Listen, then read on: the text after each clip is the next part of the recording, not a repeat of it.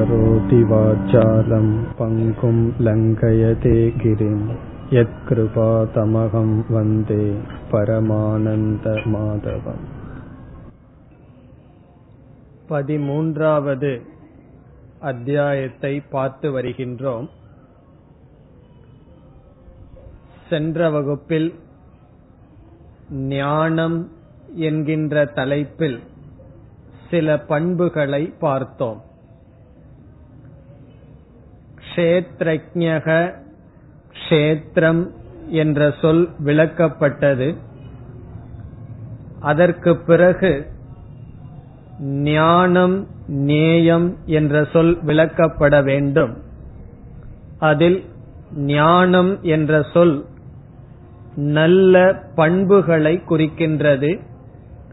பகவான் இருபது பண்புகளை கூறி இப்படிப்பட்ட பண்புகளுடன் இருப்பது ஞானம் என்று சொன்னார். இதில் அமானித்துவம் அதம்பித்துவம் என்று ஆரம்பிக்கப்பட்டது. அமானித்துவம் என்பது கர்வப்படாமல் இருத்தல் அதம்பித்துவம் என்பது தன்னுடைய தர்மங்களை உயர்வுகளை காட்டிக்கொள்ளாது இருத்தல் அடுத்ததாக அகிம்சை மற்ற ஜீவ ராசிகளை மனதினாலும் உடலினாலும் வாக்கினாலும் துன்புறுத்தாமல் இருத்தல் என்றெல்லாம் பார்த்து வந்தோம். அதில் மேற்கொண்டு பார்க்க வேண்டியது அசக்திகி அனபிஷ்வங்கக புத்திர தார கிருஹாதிஷு அசக்தி என்றால் மற்ற மனிதர்கள் மீது பற்று இல்லாமல் இருத்தல் மகன் மனைவி வீடு முதலியவற்றில் அதிக பற்றில்லாமல் இருத்தல் என்று சொன்னார். அதற்கு பிறகு நித்தியம் ச சமச்சித்தத்துவம் இஷ்டானிஷ்ட பத்திஷு சமத்துவம் என்பது அடுத்த பண்பாக பகவான் கூறுகின்றார்.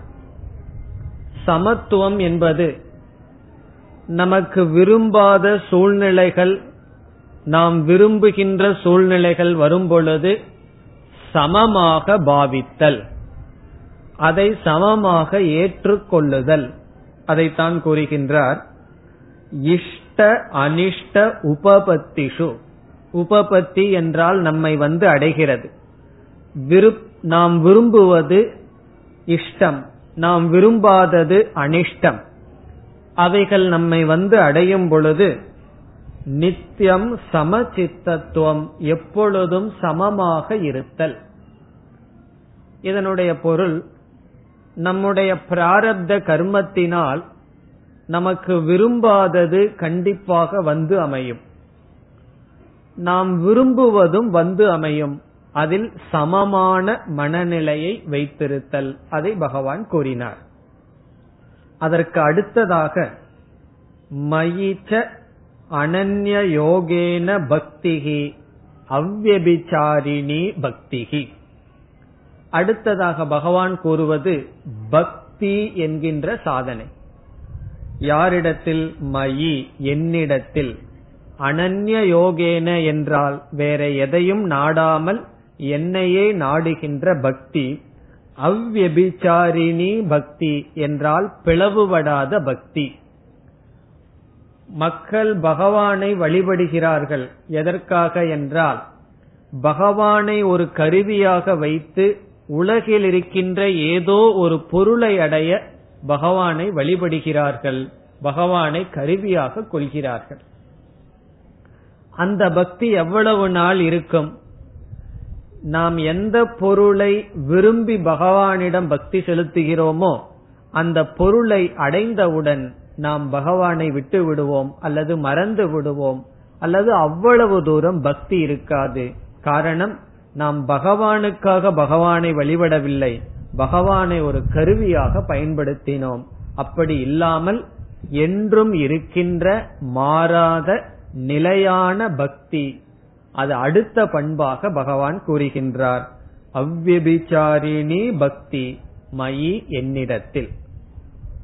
இனி அதற்கு அடுத்த சாதனையாக பகவான் கூறுவது விவிக்த விவிக்த தேச சேவித்துவம். விவிக்த தேச சேவித்துவம் என்பது தனிமையை நாடுதல் தனிமையாக இருத்தல் ஆங்கிலத்தில் சாலிட்யூட் என்று சொல்வார்கள். தனிமையாக இருத்தல் ஒரு சாதனையாக பகவான் கூறுகிறார். நாம் எப்பொழுதும் மக்கள் கூட்டத்துக்குள்ளேயே இருந்து கொண்டு இருக்கின்றோம். அப்பொழுது நாம் சிந்திப்பதற்கு வாய்ப்பு இருக்காது. நாம் தனிமையாக இருந்தால்தான் நன்கு சிந்திக்க முடியும். ஆகவே தனிமை என்பது ஒரு முக்கியமான சாதனையாக பகவான் கூறுகிறார். தனித்திரு விழித்திரு பசித்திரு என்று சொல்வார்கள் அல்லவா? அதில் தனித்திரு என்ற சாதனையை இங்கு பகவான் கூறுகிறார். தனிமையாக இருத்தல். எப்படி தனிமையாக இருக்க முடியும் என்றால் நாம் எல்லோருமே துறவிகளாக இருந்தால் தனிமையாக இருந்து விடலாம்.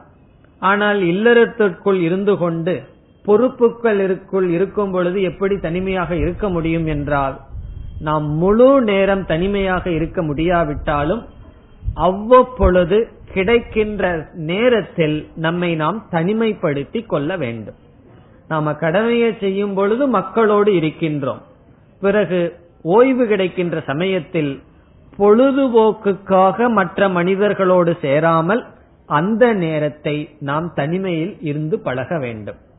முதலில் தனிமையில் இருந்த என்ன வரும்? பயம் வரும்.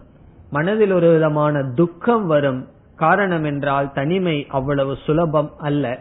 அந்த சாதனையை நாம் பின்பற்ற வேண்டும். அப்படி நாம் பின்பற்றவில்லை என்றால் என்ன ஆகும்னா நாம் தனிமையாக செல்வதற்கு முன் இந்த உலகம் நம்மை தனிமைப்படுத்தி விடும் ஒரு காலத்துல நம்ம தனிமையா இருந்துதான் இந்த உயிரை விட வேண்டும். காரணம் என்ன?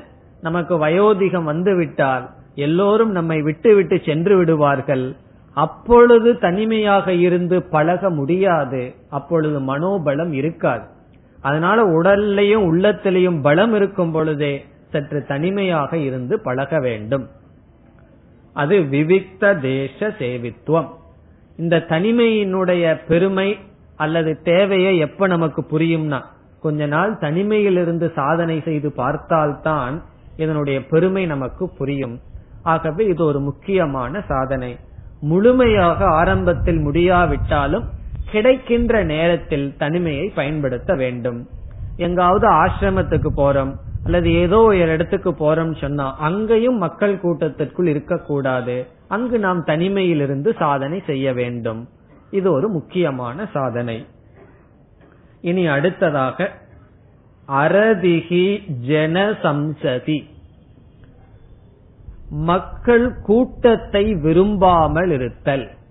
ஜனசம்சதி என்றால் மனிதர்களுடைய கூட்டம். அரதிகி என்றால் அதில் விருப்பமில்லாமல் இருத்தல். இதுல என்ன பகவான் சொல்றார்? நம்முடைய பலகீனம் என்னவென்றால் நம்மை சுற்றி பத்து பேர் இருந்தா சந்தோஷமா இருப்போம். நம்மை சுற்றி யாரும் இல்லை என்றால் ஒரு விரக்தி ஒரு துக்கம் ஒரு விதமான இழப்பை மனம் பார்க்கின்றது. அப்படி இல்லாமல் ஜன கூட்டங்களில் விருப்பமில்லாமல் இருத்தல். அரதிகி ஜன சம்சதி சம்சதி என்றால் ஜனங்கள் இருக்கின்ற சபையில் விருப்பமில்லாமல் இருத்தல். எதற்கும் ஆள் தேடுவது மனிதனுடைய சுவாவம் கூட்டம் தேவை என்று விரும்புவது. அப்படி இல்லாமல் இருத்தல். அரதிகி ஜன சம்சதி தனிமையாக இருத்தல். மக்கள் கூட்டம். அல்லது இந்த பண்பானது புகழில் விருப்பமில்லாமல் இருத்தல் என்பதையும் குறிக்கின்றது. நம்ம வந்து ஆன்மீக சாதனையில முன்னேறி போக போக அதற்கு தகுந்தாற்போல் இடையூறுகள் நமக்கு வரும். இல்ல கடைசி இடையூறு என்ன தெரியுமோ? புகழ். மனிதன் வந்து எவ்வளவோ சாதனையை செய்து கொண்டு மேல் சென்று விடுவான். புகழுக்கு அடிமையாகி இழந்து விடுபவர்களை நாம் இந்த உலகத்தில் பார்க்கலாம். இங்க பகவான் எச்சரிக்கின்றார். புகழுக்கு அடிமையாக கூடாது. மற்றவர்களுடைய ஸ்துதி வாக்கியம் புகழ் அல்லது ஜன கூட்டங்கள் இதில் அரதிகி என்றால் இதை நினைத்து சுகித்திருக்க கூடாது. இப்ப தனிமையாக இருத்தல் பக்தியுடன் இருத்தல் மக்கள் கூட்டத்தில் விருப்பமில்லாமல் இருத்தல் பிறகு சமச்சித்தத்துவம் இதுவரை இன்று நாம் பார்த்த சாதனைகள். எல்லா சூழ்நிலையிலும் சமமாக இருத்தல் பிறகு பகவானிடம் பக்தி செலுத்துதல் தனிமையாக இருந்து பழகுதல் தனிமையாக இருத்தல்னு சொன்னா தனிமையில போய் இருந்துட்டு தூங்கிக் கொண்டு இருக்கக்கூடாது தனிமையில இருந்து சிந்திக்க வேண்டும். இப்ப தனிமையாக இருந்து சிந்தித்தல் பிறகு மன மக்கள் கூட்டத்தில் விருப்பமில்லாமல் இருத்தல். இனி அதற்கு அடுத்ததாக பகவான் இரண்டு சாதனைகளை சொல்லி முடிக்கப் போகின்றார். இதுவரை பதினெட்டு சாதனைகள் பகவானால் சொல்லப்பட்டது. இவைகள் எல்லாமே சாதனைகள்னா நல்ல பண்புகள். இவைகளையே பகவான் ஞானம்னு சொன்னார். இறுதியாக இரண்டு. அந்த இரண்டு என்னவென்றால் ஆத்ம ஞானத்தினுடைய பலனை புத்தியில் பார்த்தல். அது ஒரு சாதனையாக சொல்கிறார். தத்துவ ஞானார்த்த தர்சனம் அதுவே ஒரு சாதனை.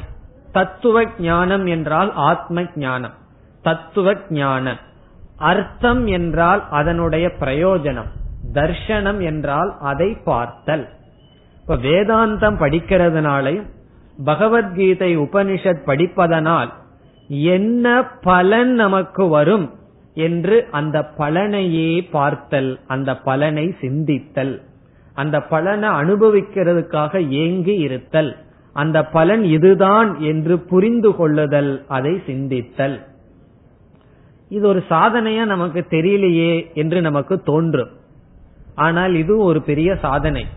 எப்படி என்றால் பலர் ஏன் வேதாந்தம் பகவத்கீதை உபனிஷத் என்ற சாஸ்திரத்தை படிக்க விரும்பவில்லை அல்லது ஆர்வம் வரவில்லை? நீங்களே பல பேரை கூப்பிட்டு பார்த்திருப்பீர்கள். ஏன் வரமாட்டீர்கள் என்றால் இதனுடைய பலன் அவர்களுக்கு தெரியவில்லை. நாமும் இந்த சாஸ்திர படிப்பில் எப்பொழுது தீவிரமாக முழு முயற்சியுடன் ஈடுபடுவோம் என்றால் நம்முடைய முயற்சியினுடைய ஈடுபாடு எவ்வளவு தூரம் அதிகரிக்கும் என்பது எதை பொறுத்தது? இதனுடைய பலன் எவ்வளவு தூரம் இருக்குங்கிறத நாம புரிஞ்சிட்டதை பொறுத்தது. இதனுடைய பலனினுடைய முக்கியத்துவம் புரிய புரிய இதில் நமக்கு ஈடுபாடு அதிகமாக வரும். இதனுடைய பலனே நாம புரிந்து கொள்ளவில்லை என்றால் இதில் ஈடுபாடு நமக்கு வர இப்ப யோகாசனம் எடுத்துக்கொள்வோமே. ஒருவருக்கு யோகாசனத்துல எப்படி ஈடுபாடு வரும்? அதனுடைய பலன் புரிய புரிய. அதை செய்தா உடலுக்கும் உள்ளத்துக்கும் நல்ல ஆரோக்கியம் கிடைக்கும் என்று அதனுடைய பலன் மேன்மை புரிய புரிய அதுல அவருக்கு ஆர்வம் வரும் நன்கு அந்த பயிற்சியை செய்வார்.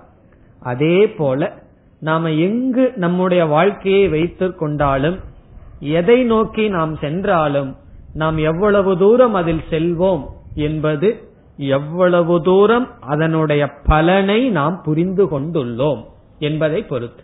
அது தியானமாகட்டும் உபனிஷத் கீதை ஸ்லோகம் அல்லது தாய்மானவர் பாடல் இவைகளை மனப்பாடம் பண்றதாகட்டும் பாராயணம் செய்வதாகட்டும் ஜபம் செய்வதாகட்டும் இப்படிப்பட்ட சாதனையை எப்ப நம்ம நல்லா செய்வோம்னா அதனுடைய பலனை புரிந்து கொள்ள புரிந்து கொள்ள.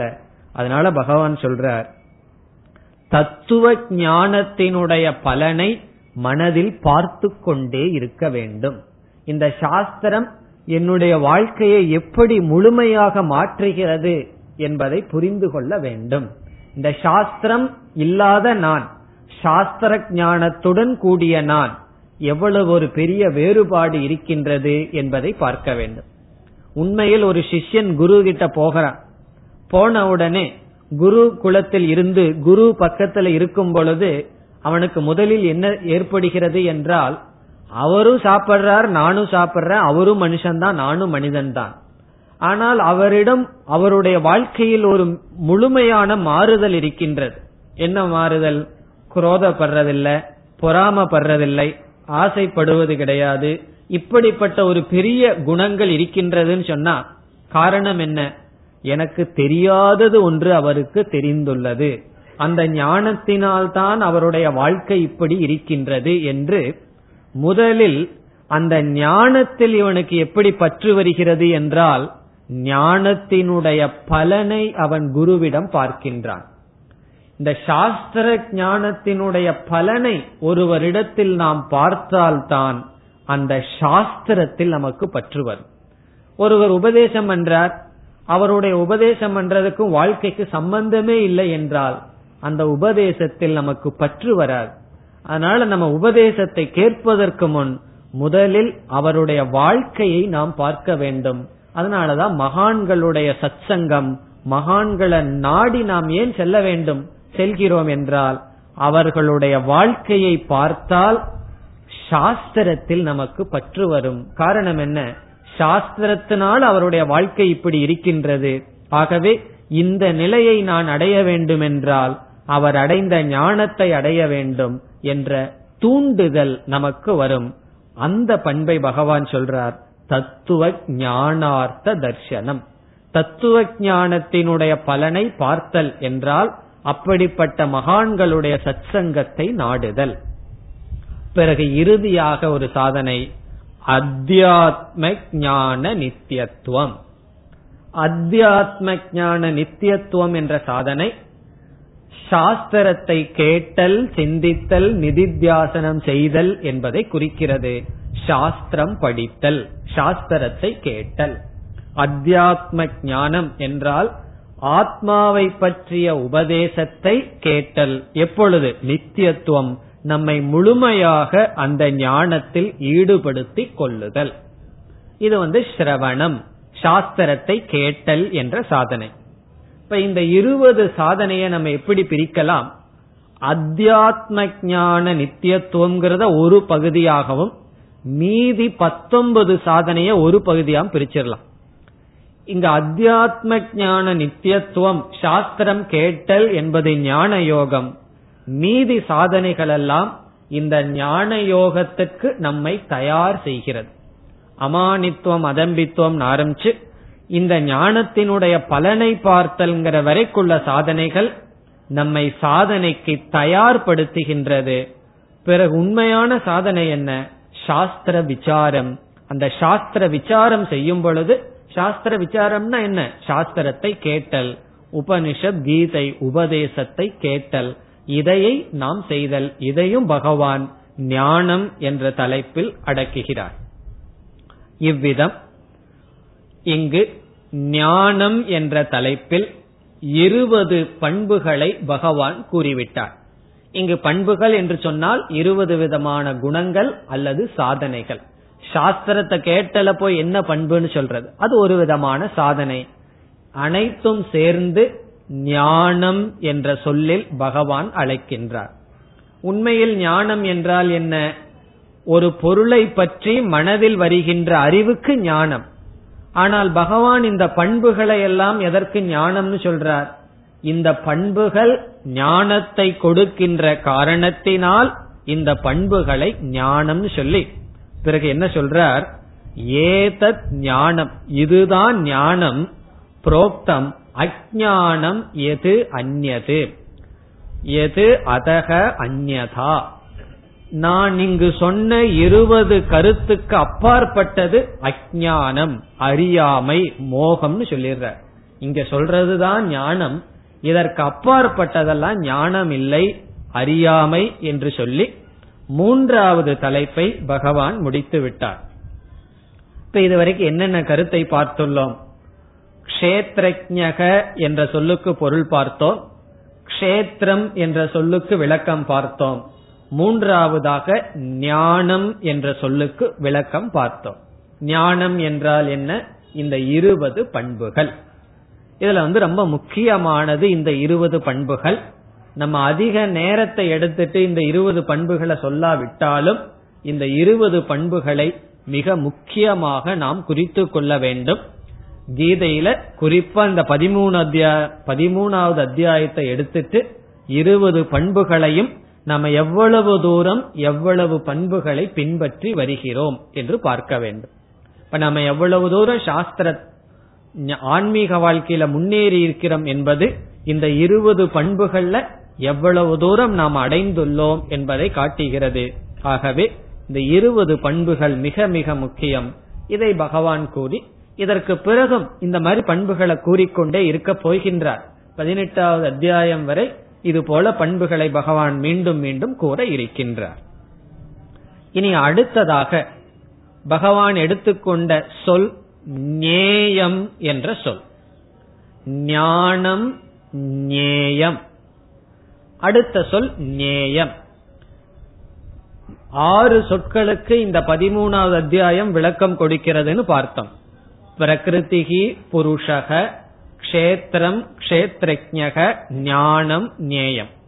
இதில் மூன்று சொற்களை பார்த்தோம். க்ஷேத்திரம் கஷேத்ரஜக என்றது பார்த்து முடித்தோம். இப்பொழுது ஞானம் என்பதை முடித்தோம். இனி அடுத்தது நேயம் என்கின்ற சொல். இந்த சொல்லுக்கு என்ன பொருள்? பகவான் எப்படி விளக்குகின்றார் என்பதை இப்பொழுது பார்க்கலாம்.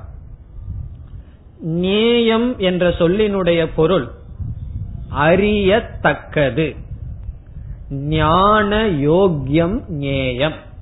எது இந்த உலகத்தில் அறிவதற்கு யோக்கியதை ஆனதோ அது நேயம். ஞான யோக்கியம் அறிவதற்கு தகுந்தது என்று பார்த்தால் இந்த உலகத்தில் எத்தனையோ பொருள்கள் அறிவதற்கு இருக்கின்றது. எது அறிவதற்கு யோக்கியதையானது என்றால் அது பரம்பொருள் பிரம்ம. ஞேயம்ங்கிற சொல்லுக்கு பொருள் அறியத்தக்கது. ஆனால் இந்த இடத்தில் அறியத்தக்கது என்பது பிரம்மத்தை குறிப்பதனால் பிரம்மத்திற்கு இனி ஒரு பெயர் நேயம் என்று பகவான் அழைக்கின்றார். ஏன்னா இந்த உலகத்துல எதை அறிந்தாலும் அது நமக்கு நிறைவை கொடுக்காது மன நிறைவை அல்லது மோட்சத்தை கொடுக்காது. எதை வேணாலும் அறிஞ்சுக்கலாம். அந்த அறிவு நம்மை அறியாததற்கு முன் என்ன சம்சாரியா இருந்தமோ அறிஞ்சதற்கு அப்புறம் அதே சம்சாரியா இருப்போம். எப்படி யோகாசனம் பண்றது அப்படிங்கிற ஞானம் நமக்கு இல்லை. அதற்கு முன்னாடி ஒரு அந்த ஞானம் இல்லாம இருந்தது. அதற்கு தெரிஞ்சதுக்கு அப்புறம் அந்த ஞானம் இருந்தது. என்ன வித்தியாசம்னா ஒரு வித்தியாசம் நம்மளுடைய சம்சாரத்துல இருக்காது. சம்சாரம்னா மன நிறைவுல ஒரு வித்தியாசம் இருக்காது. அதை தெரியாம சம்சாரியா இருந்தோம் இப்ப அதை தெரிஞ்சிட்டு சம்சாரியா இருக்கும். இந்த உலகத்துல எந்த ஞானமாகட்டும் எந்த ஞானமும் நமக்கு மோட்சத்தை கொடுக்காது. பிரம்ம ஞானம் தான் மோட்சத்தை கொடுக்கும். ஆகவே அந்த பிரம்மத்துக்கு நேயம் என்பது பெயர். அத பகவான் ஆரம்பிக்கிறார். பகவானே நான் நேயம் என்கின்ற பிரம்ம தத்துவத்தை சொல்ல போகிறேன் என்று ஆரம்பித்து நேயம் எத்தத் பிரபக்ஷாமி நேயம் என்கின்ற தத்துவத்தை இப்பொழுது நான் கூறுகின்றேன் என்று சொல்லி பகவான் அந்த பரம்பொருளினுடைய தத்துவத்தை விளக்க ஆரம்பிக்கின்றார். இது முழுமையாக உபனிஷத்தினுடைய கருத்துக்கள் மிக மிக சூக்மமான கருத்து. அந்த பரபிரம்மத்தை எப்படி ஆரம்பிக்கின்றார்? இனி அந்த பரபிரம்மத்தினுடைய லட்சணம் என்ன? ஞாத்வா அமிர்தம் உச்சதே என்று பிரயோஜனத்தோட சொல்லி ஆரம்பிக்கின்றார். எதற்கு இந்த நியாயம் அல்லது பிரம்மத்தை தெரிஞ்சுக்கணும் என்ற கேள்வி வந்தால் இதை தெரிஞ்சு கொண்ட காரணத்தினால்தான் அமிர்தத்துவம் ஒருவன் மோட்சத்தை அடைகிறான் என்ற பிரயோஜனத்துடன் ஆரம்பித்து அந்த பிரம்மத்திற்கு நேயம் என்ற சொல்லினால் அழைக்கப்பட்ட பிரம்மத்திற்கு விளக்கம் லட்சணம் கொடுக்கின்றார். என்ன லட்சணம்?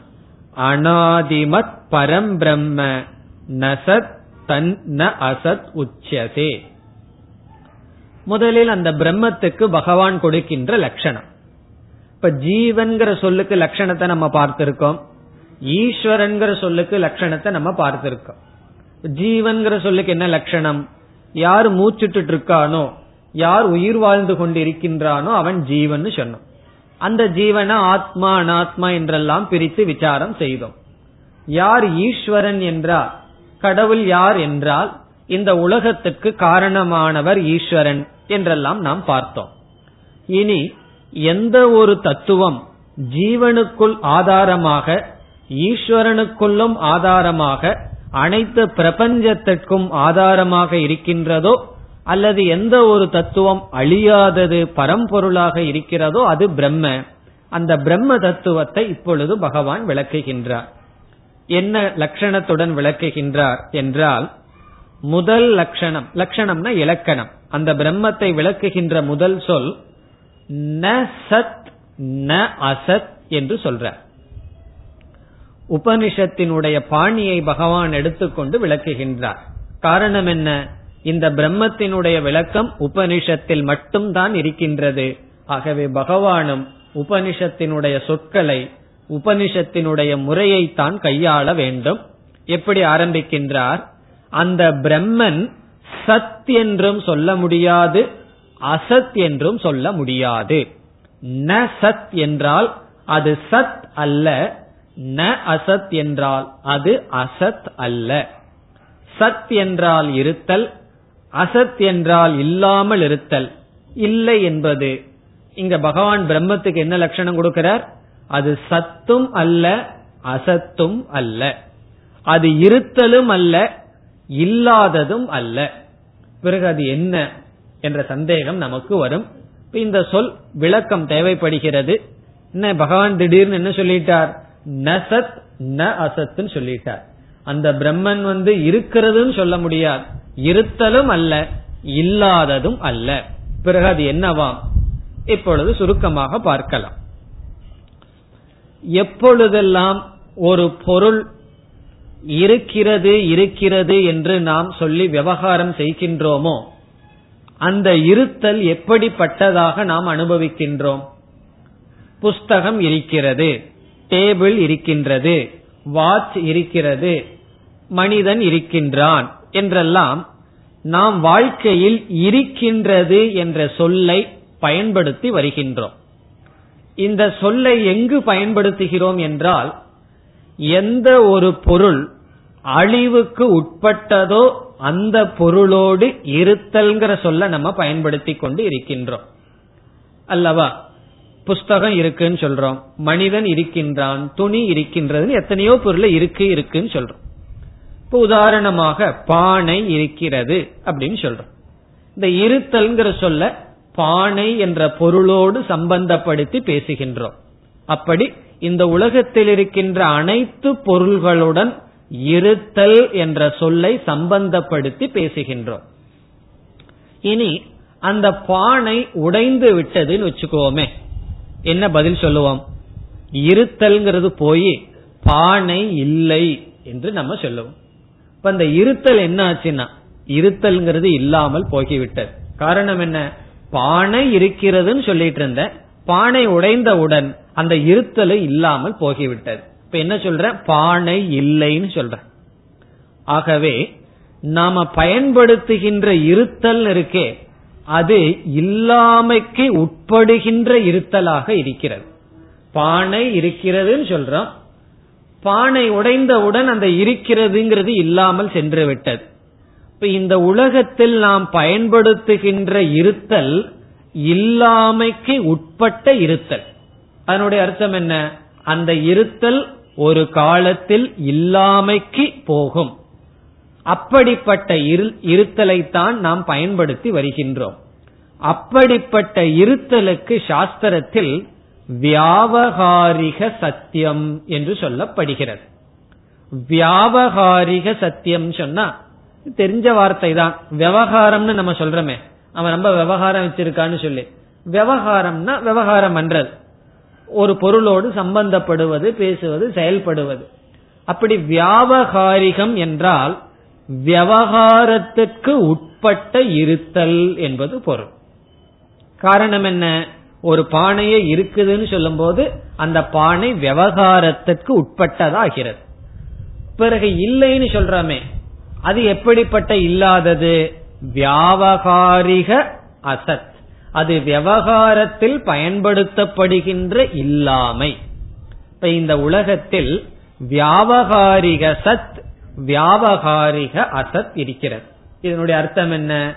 நாம விவகாரத்தில் நம்முடைய பழக்கத்தில் நம்முடைய புழக்கத்தில் நம்முடைய அனுபவத்தில் இருக்கிறது இல்லை என்று நாம் சொல்லிக்கொண்டு வருகின்றோம். எந்த ஒரு பொருளை எடுத்தாலும் நமக்கு என்ன சொல்ல தோணும்? இருத்தல் இல்லைங்கிற அறிவுக்குள்ளதான சொல்ல தோணும். அப்படி பிரம்மத்தையும் இந்த உலகத்தில் இருக்கின்ற பொருள் போல் இருத்தல் சொல்லக்கூடாது.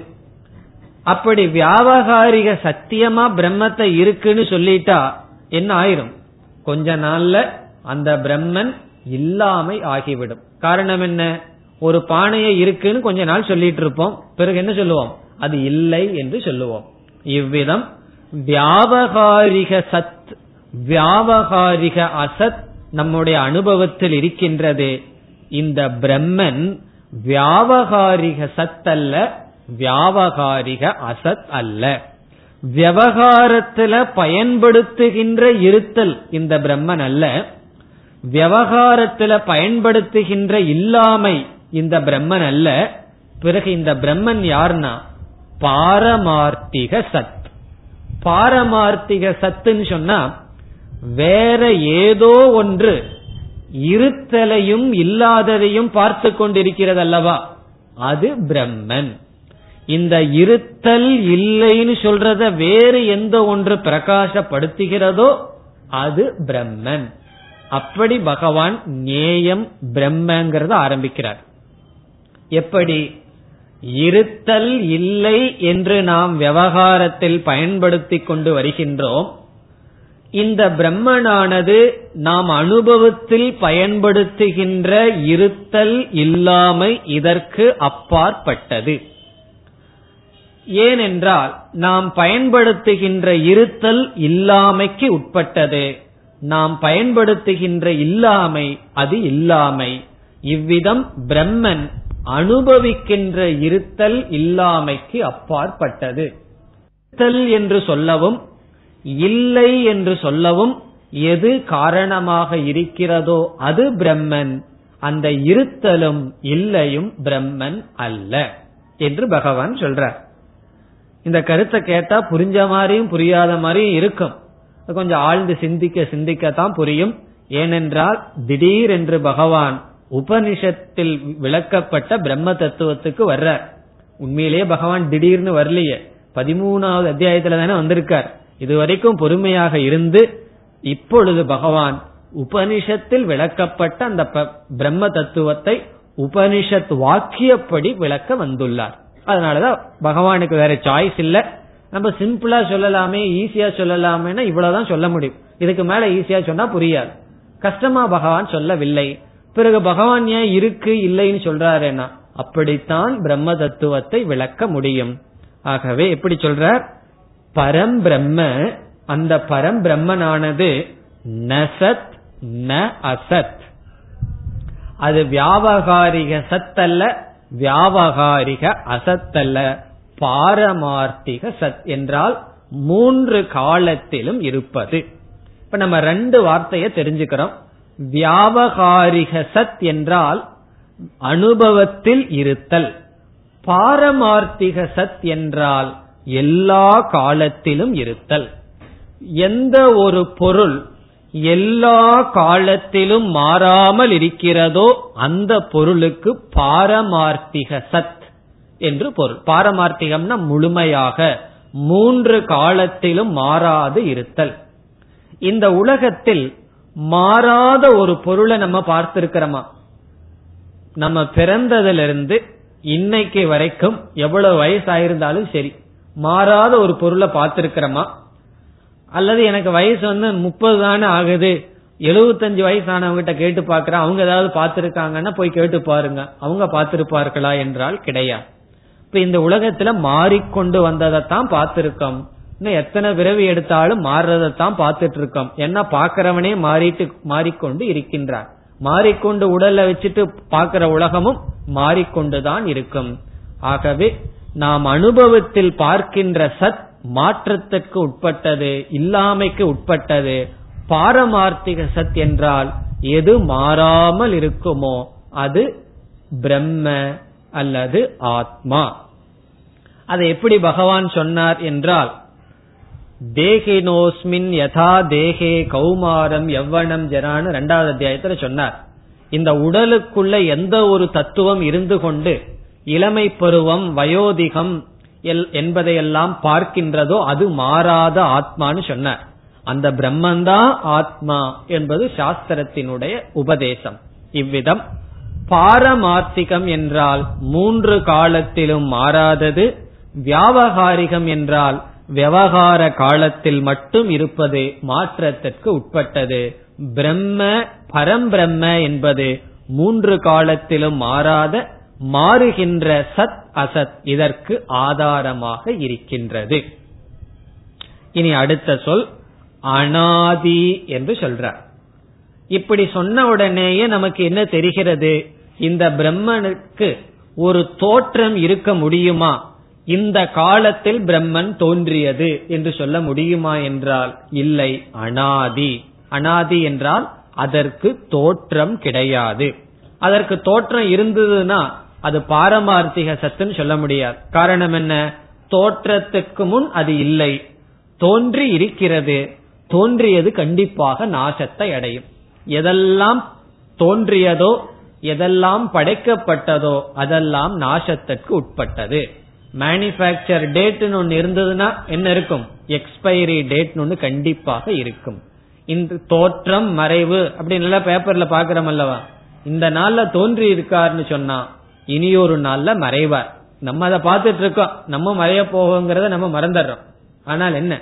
மறைவு என்பது என்றும் இருக்கும். இதற்கு தோற்றத்திற்கு. இந்த பிரம்மன் தோன்றுவது இல்லை மறைவது இல்லை. இவ்விதத்தில் பகவான் ஆரம்பிக்கின்றார். நேயத்தை சொல்லி நேயம்ங்கிற சொல்ல பகவான் ஆரம்பிக்கிறதே இப்படித்தான் இருக்கு. இனி அடுத்தது என்ன செய்கின்றார்?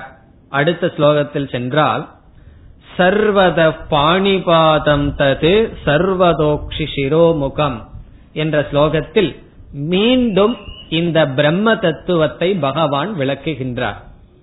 இந்த ஸ்லோகத்துக்கு செல்வதற்கு முன் பகவான் எப்படி விளக்குகின்றார்? என்ன முறையை கையாண்டு பகவான் விளக்குகின்றார் என்று சுருக்கமாக பார்க்கலாம்.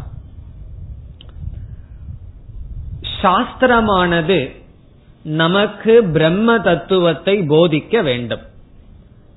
பிரம்ம பரம்பொருள் பாரமார்த்திக சத்தியம். அது என்றும் இருக்கிறது. பிரம்மந்தான் இந்த உலகத்துல இருக்கு. அந்த பிரம்மனும் ஆத்மாவும் வேறில்ல. உலகத்துல எது இருக்கோ அது பிரம்மன் என்ற ஞானத்தை சாஸ்திரம் நமக்கு கொடுக்க வேண்டும். பிரம்மன் சொன்னா பூர்ணமானது அழிவற்றது பாரமார்த்திக சத் மூன்று காலத்திலும் இருப்பது என்பது. இந்த ஞானமானது பிரம்ம சத்தியம் பரம்பொருள் எப்பொழுதும் இருப்பது என்ற ஞானம் பூர்த்தியாகாது. எப்படி என்றால் பிரம்மன் சத்தியம் பரம்பொருள் இருக்கின்றது என்று புரிந்து கொண்டு இந்த உலகத்தை பார்த்தால் உலகமும் இருப்பது போல் தோன்றுகிறது. இந்த உடலும் இருப்பது போல் தோன்றுகிறது. அப்ப நம்ம என்ன நினைச்சுக்குவோம்? பிரம்மனு இருக்கு நாம பார்த்து அனுபவிக்கிற உலகமும் இருக்கிறது. பிரம்மனும் இருந்துட்டு போகட்டும் உலகமும் இருக்கட்டுமே. இப்ப உலகமும் இருக்கு பிரம்மனும் இருக்கு. அந்த இருக்கிற பிரம்மனை நான் அடைஞ்சா மோக்ஷம் ஆனா உலகத்துல இருக்கிற வரைக்கும் எனக்கு மோக்ஷம் இல்ல சம்சாரம். என்ன உலகம் இருந்துட்டு இருக்கே. என்ற கேள்வி நமக்கு வரும். இப்ப எப்ப மோக்ஷ தடைவம்னா இறந்ததற்கு பிறகுதான். அப்போ அடைய முடியாது சூக்ம சரீரம் நமக்கு இருக்குமே. ஆகவே சாஸ்திரத்தினுடைய உபதேசம் எப்பொழுது பூர்த்தி அடைகிறது என்றால் பிரம்ம சத்தியம் சத்தியம்னா மூன்று காலத்திலும் இருக்கின்ற பாரமார்த்திக சத்தியம் என்பது ஒரு பகுதி இனி ஒரு பகுதி ஜெகத் மித்யா. இந்த பிரபஞ்சம் பொய் என்றும் நாம் புரிந்து கொள்ள வேண்டும். பொய் என்றால் என்ன? வெறும் தோற்றம். இப்ப சாஸ்திரம் வந்து பிரம்மத்தை மட்டும் சத்தியம்னு உபதேசிக்கிறதுல நிக்கவில்லை. அப்படி புரிந்து கொண்டால் அது பாதி புரிந்து கொண்டதுதான். அதோட என்ன புரிந்து கொள்ள வேண்டும்? பிரம்ம சத்தியம் ஜெகத் மித்யா. ஜெகத் சொன்னா உலகம். மித்யா என்றால் வெறும் அனுபவத்திற்கு மட்டும் இருக்கின்றது. உண்மையில் கிடையாது என்று நாம் புரிந்து கொள்ள வேண்டும். இப்ப எப்படி புரிந்து கொள்ள வேண்டும்?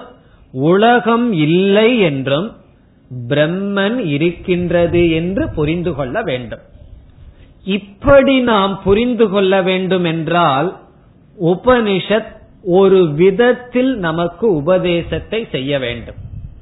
அல்ல சாஸ்திரமானது இந்த விதத்தில் நமக்கு ஞானத்தை கொடுக்க ஒரு விதத்தை பயன்படுத்துகின்றது. அந்த விதத்தில் சாஸ்திரம் உபதேசம் செய்தால் நாம் எப்படி புரிந்து கொள்வோம்?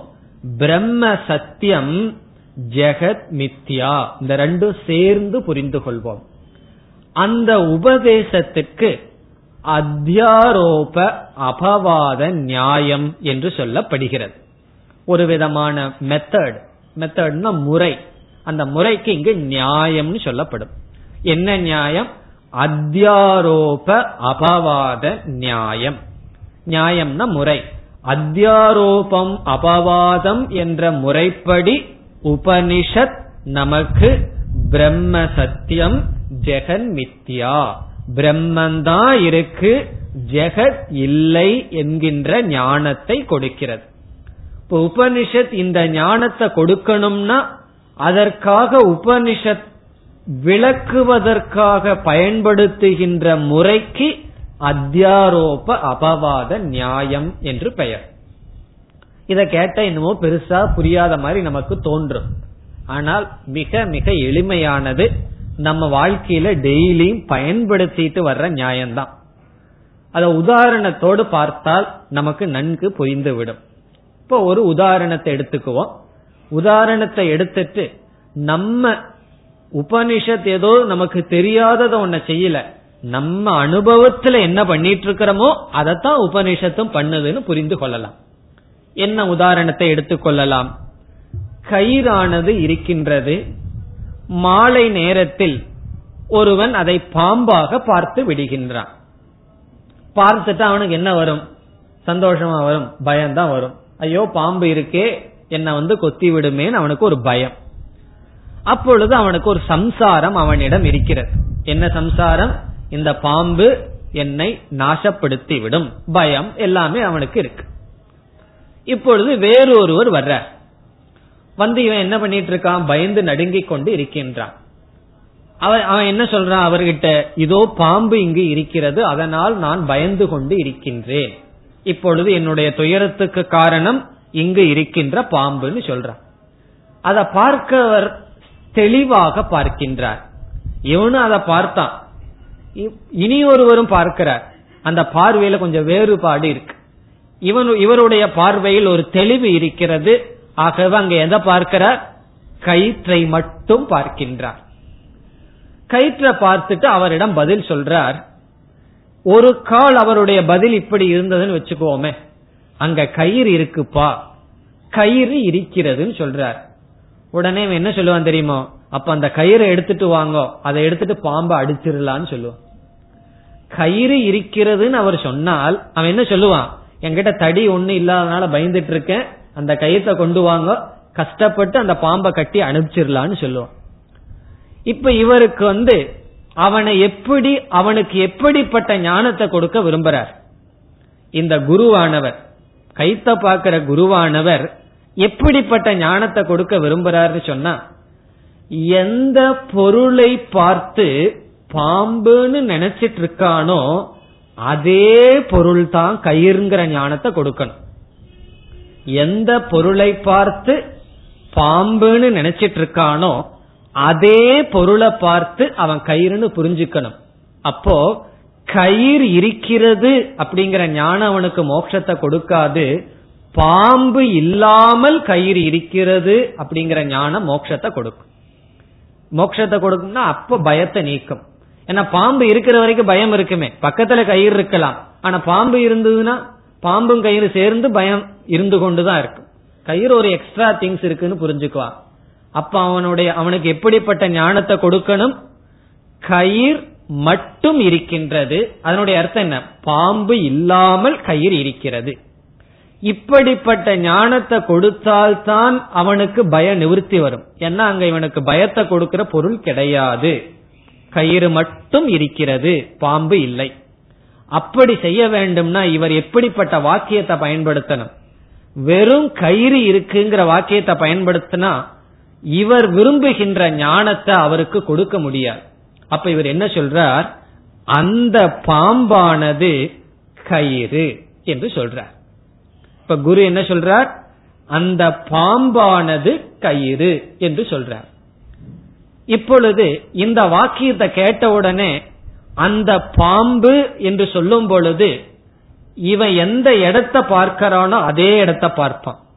கயிறு என்று சொல்லும் பொழுது அந்த பாம்பை நீக்கி அதே இடத்துல கயிற்றை பார்ப்பான்.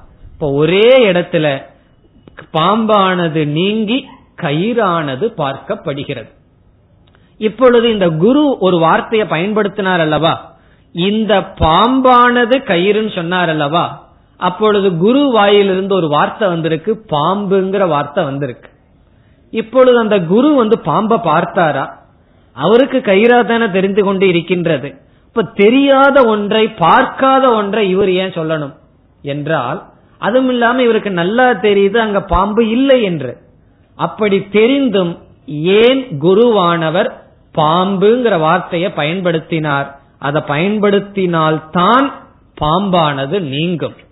ஆகவே இங்க குரு பயன்படுத்துகின்ற வார்த்தை குருவினுடைய திருஷ்டியில இல்ல சிஷ்யனுடைய திருஷ்டியில் பாம்பானது இருக்கிறது.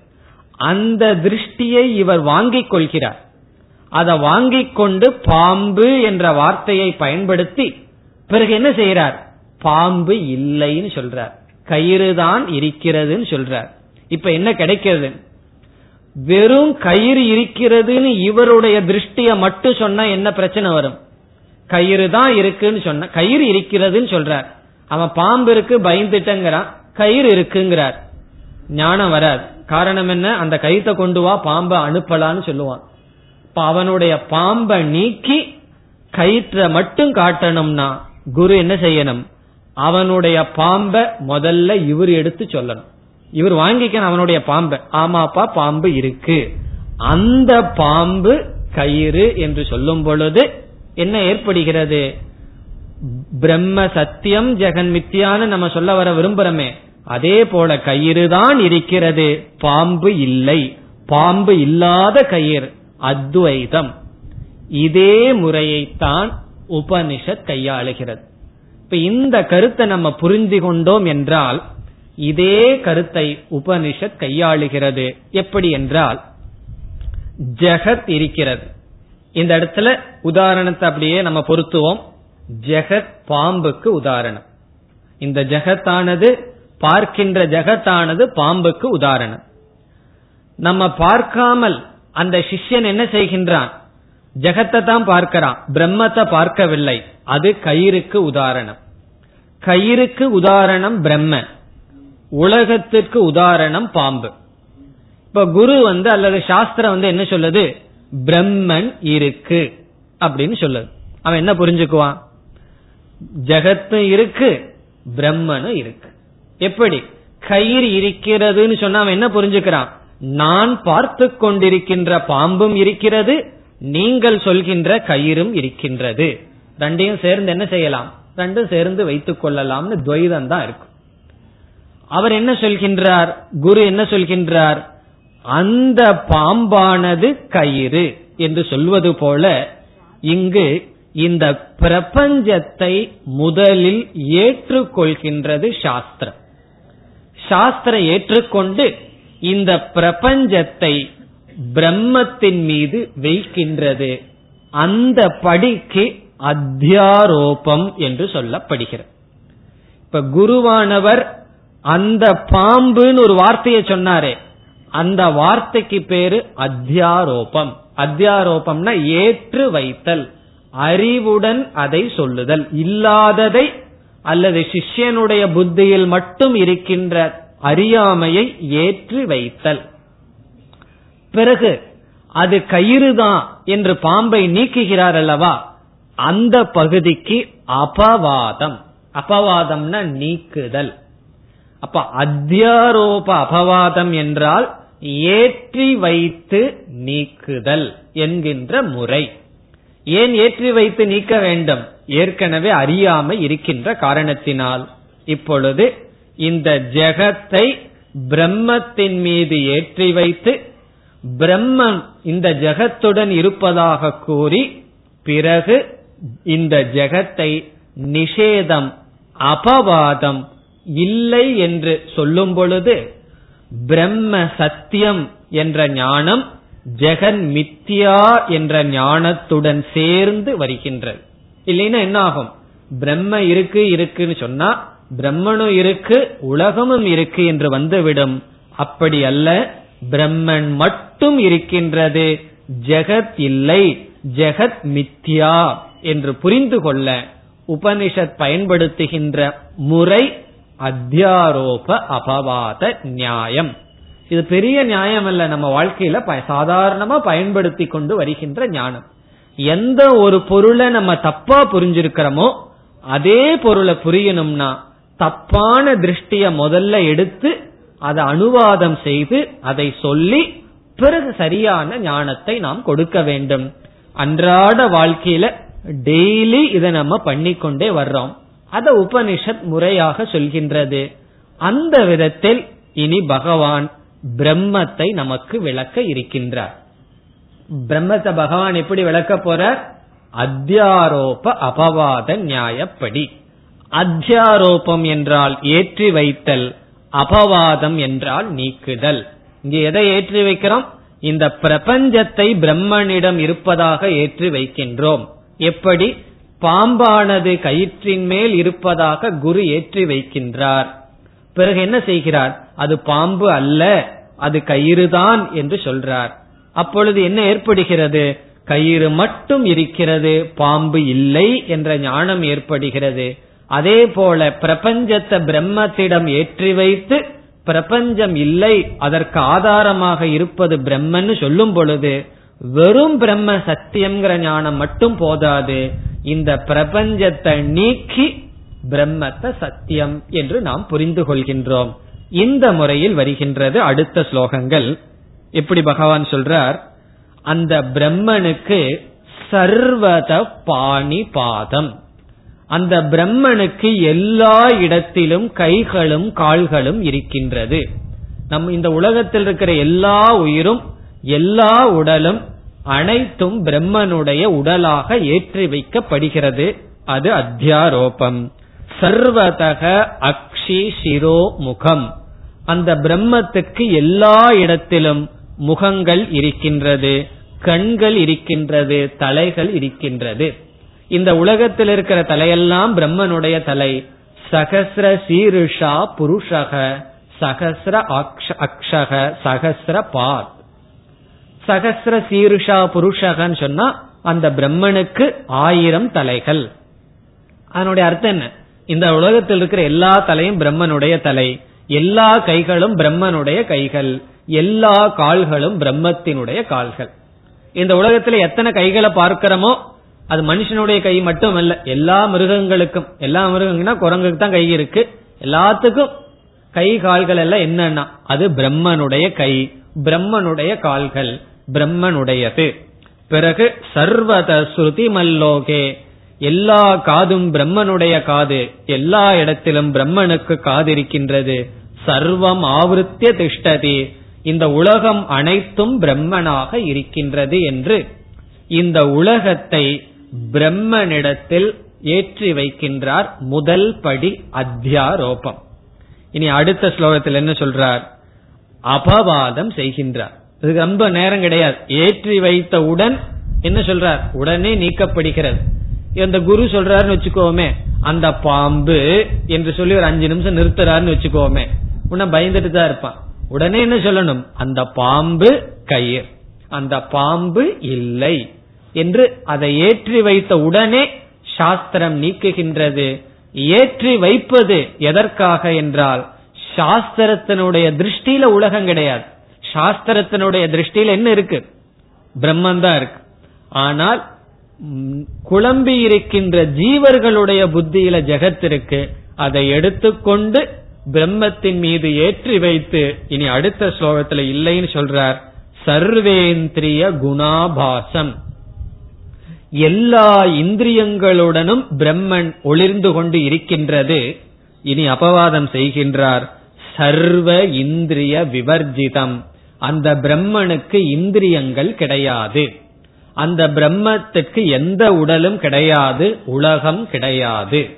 இப்ப பிரம்மத்துக்கு எல்லாம் இருக்கிறது என்று சொல்லி பிறகு பிரம்மத்திற்கு ஒன்றும் இல்லைன்னு சொன்னா பிறகு இருத்தல் என்பது வெறும் நாம ரூபம் வெறும் மனதில் தோன்றியது.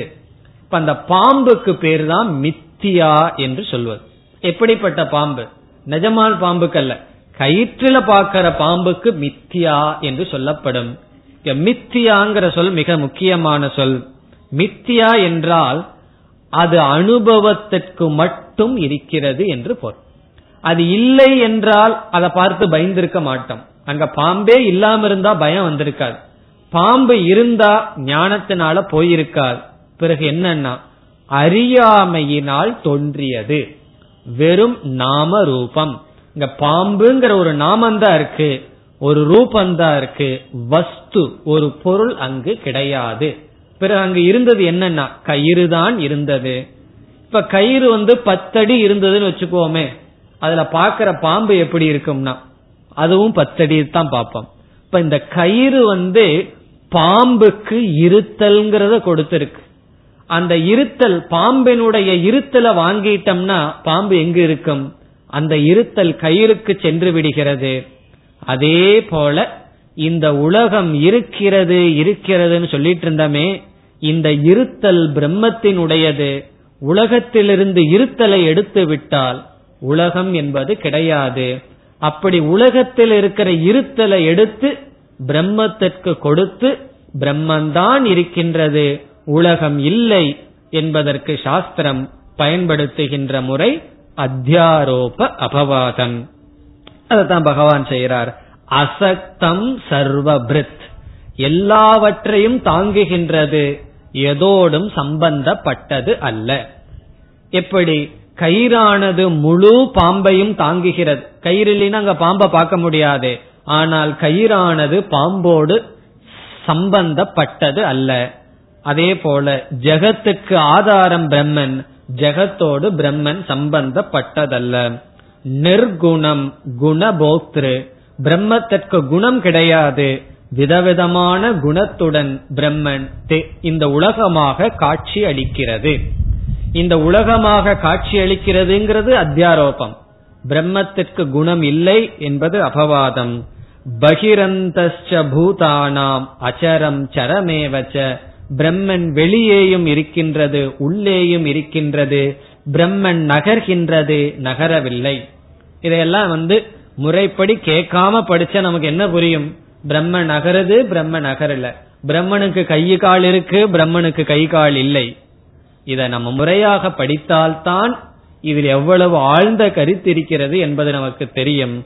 ஆகவே இங்கு பகவான் உபனிஷத்தினுடைய முறையை எடுத்துக்கொண்டு நேயம் என்ற சொல் பிரம்மத்தை விளக்குகின்றது. எப்படி? ஜெகத்தை மித்யாவாக செய்து ஜெகதில்லாத அதிஷ்டானமான பிரம்மன் இவ்விதம் விளக்கப்பட்டது. மேலும் நாம் அடுத்த வகுப்பில் சிந்திக்கலாம். ஓம் போர் நமத போர்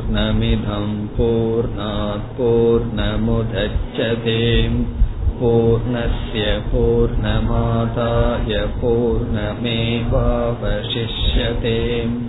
ॐ शान्ति शान्ति शान्तिः।